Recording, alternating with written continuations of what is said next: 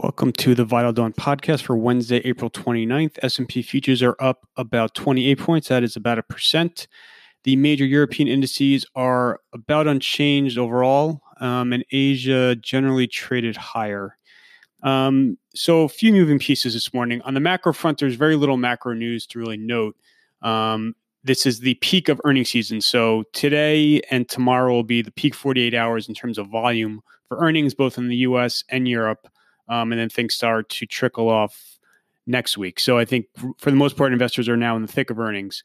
Um, no, so just running through a quick earning, uh, a few earnings highlights. I think on an absolute basis, if if one ignores what the market has done as far as rallying over the last several weeks, on an absolute basis, there are certainly some encouraging developments on earnings in the last 12 hours. So I think for Google in the U.S. was a big highlight last night. Um, on the call, Google noted that their core search business, so their core search advertising business, was performing very well in March and uh, I'm sorry, in January and February, and so an abrupt um, and and large decline starting in March. So for the quarter overall, uh, search ad revenues were up nine percent, um, but they fell fifteen percent in the month of March. On the call, management said that there have been some signs of stabilization in that number. So um, you know, suggesting that there has not been a further deterioration since that abrupt decline. Investors celebrated that, and Google shares rallied about eight percent last night. Um, again, going from you know the fact that you're not de- de- deteriorating any further from down fifteen percent um, is a victory, but you're still kind of running down fifteen percent for um, you know a, a, a, huge advertising business. Um, on on Yum China. So uh, YUMC shares, um, you know, they continue to see progress on same store sales in China as that country emerges from its lockdown. So you know the, the comps are turning are, are less bad. The declines are lessening. So that's an encouraging data point. Starbucks says that their China comps should be back to flat, so back to around pre-crisis levels by the end of September. And they also plan to have all their U.S. locations open, 90% of the U.S. locations open by the end of June. So again, positive data points there. In Europe on earnings, so Daimler, Volkswagen were both kind of no worse than feared. Certainly some, uh, you know, some glimmers of hope. Uh, much better than what you saw at Ford last night, where you had a huge Q1 loss and, and they got it to an even bigger Q1 loss.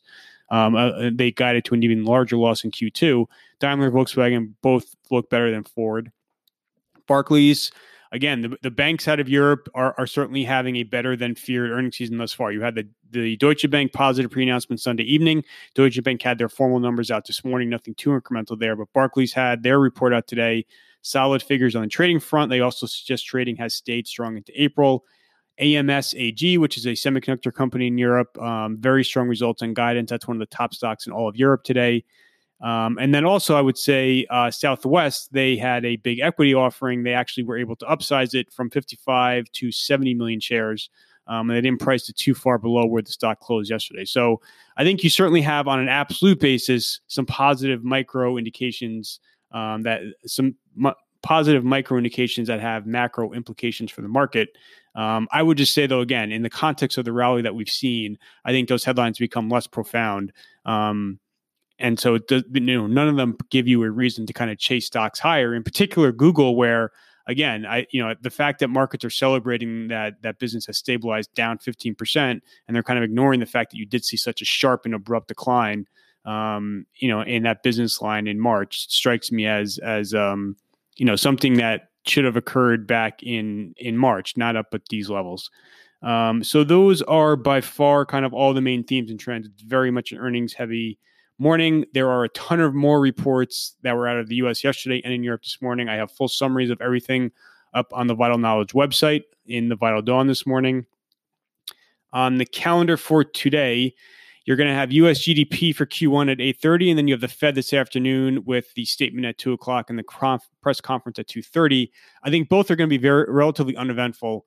Um, you know, no one cares about Q1 GDP it's very much again i think the big issue right now is whether or not may data can stabilize versus april data. Again that whole google concept where the whole market knows that the economy fell off a cliff in march um, april is going to be very very bad and now the key is whether or not you can stabilize at those very bad levels in may And I think that's what investors are looking for, but we're not going to see May data for several more weeks. So the Q1 GDP, especially, I think, is a complete non event. The Fed also is very, very uneventful as well. They're not supposed to take any policy announcements. Keep in mind, the Fed um, has not really been sticking to its its kind of um, you know uh, announcing policy measures in conjunction with meetings. They they will announce them on a daily basis. You had another one uh, just a couple days ago at the mu- municipal lending facility. So it's not like they're really waiting for meetings to kind of make a big policy pronouncement. I think to the extent there is anything in, uh, incremental out of the Fed today, it will be on the press conference at two thirty. Um, but even then, there's really nothing that the market is is eagerly awaiting for um, clarity on. For me in particular, I think the one key thing will be we've seen a tapering of the Treasury purchase schedules. So they were buying about 75 billion a day at the peak of the crisis in March. That's now trickled down to about 15 billion a day.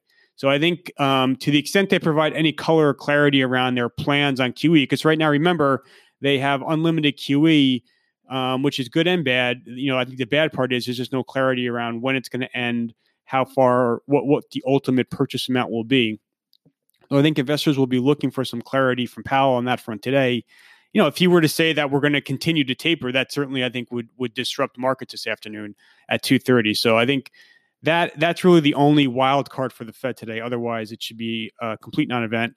The big earnings reports out this morning include Boeing, GE, Mastercard, and Yum, the U.S. Yum. And then after the close, you have Facebook, Microsoft, Qualcomm, and ServiceNow are the big ones to watch. And then my views on the market are still the same as before. Um, you know, just quickly on yesterday's price action, you did have a very notable fade in the tape, obviously, but the underlying trends were actually bullish. So, you know, again, you have this you have this kind of um, perverse dynamic whereby if investors are feeling quite positive on the underlying macro trends in the economy, they're going to sell super cap tech stocks because those names dominate the indices. They drag the whole market lower when they come for sale but the stocks that people were buying, again, I think reflect optimism. People who are buying Amazon up at these levels are not necessarily very bullish on the world. Um, and that's what you saw Amazon come for sale yesterday. So there, uh, you know, you can look at there's an equal weighted S and P index, and then there's the market cap weighted S and P that that's that's the popular quoted one. The equal weighted index actually rallied uh, meaningfully yesterday. It was the market cap weighted one, given all those tech stocks that came for sale, that dragged it lower. So yesterday, you know, again, I thought was the underlying price action was was bullish, um, not negative. My views though are the same as before. Again, I still think that the market should not you should not be chasing stocks up here. I'm not negative necessarily. I don't think we're we're, we're uh, set up for a huge sell off. I just think that the market has to mark time. It's already reflecting the positive developments that we've seen since March. Um, and then just specifically on reopening, again, I, I continue to kind of push back on the narrative. Um, I think I think a there's a lot of news that gets recycled where every state that announces a reopening plan, it seems that markets interpret that as a new incremental piece of information. Again, you should assume every single state right now is in the process of reopening, or they will be reopening um, beginning in May. Um, and you're going to see every individual company announce reopening plans as well. So Apple tomorrow night when they report, I'm sure we'll have some news out about reopening their stores. Starbucks last night talked about reopening its stores. Those should not be treated as incremental new news. Reopening will apply to all states and all companies. Again, the question is, um, you know, so that's my one gripe is that we're recycling old news. And then again, I think that people are conflating reopening with a normalization of economic activity. I think the two are going to be dramatically different. The latter is going to take a very long time to occur. I think for some industries, it'll come back relatively quickly. I think for others, though, it's going to just be a very long slog that's going to continue to weigh on economic activity. Um, you know, just for an example, British Airways is, get, is getting hit in Europe this morning, where they came out and said they think it's going to be several years before travel returns to what it was in 2019.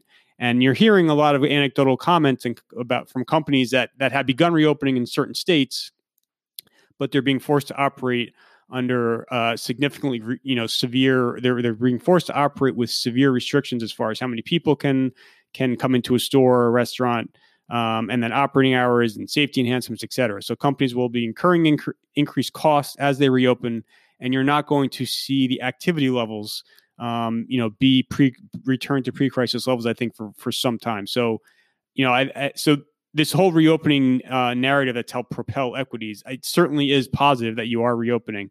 Um, and then you also have again, you know, there's there was a, a lot of focus yesterday on uh, development in Germany, where Germany has lifted some of their restrictions, but they're actually seeing infection rates tick higher.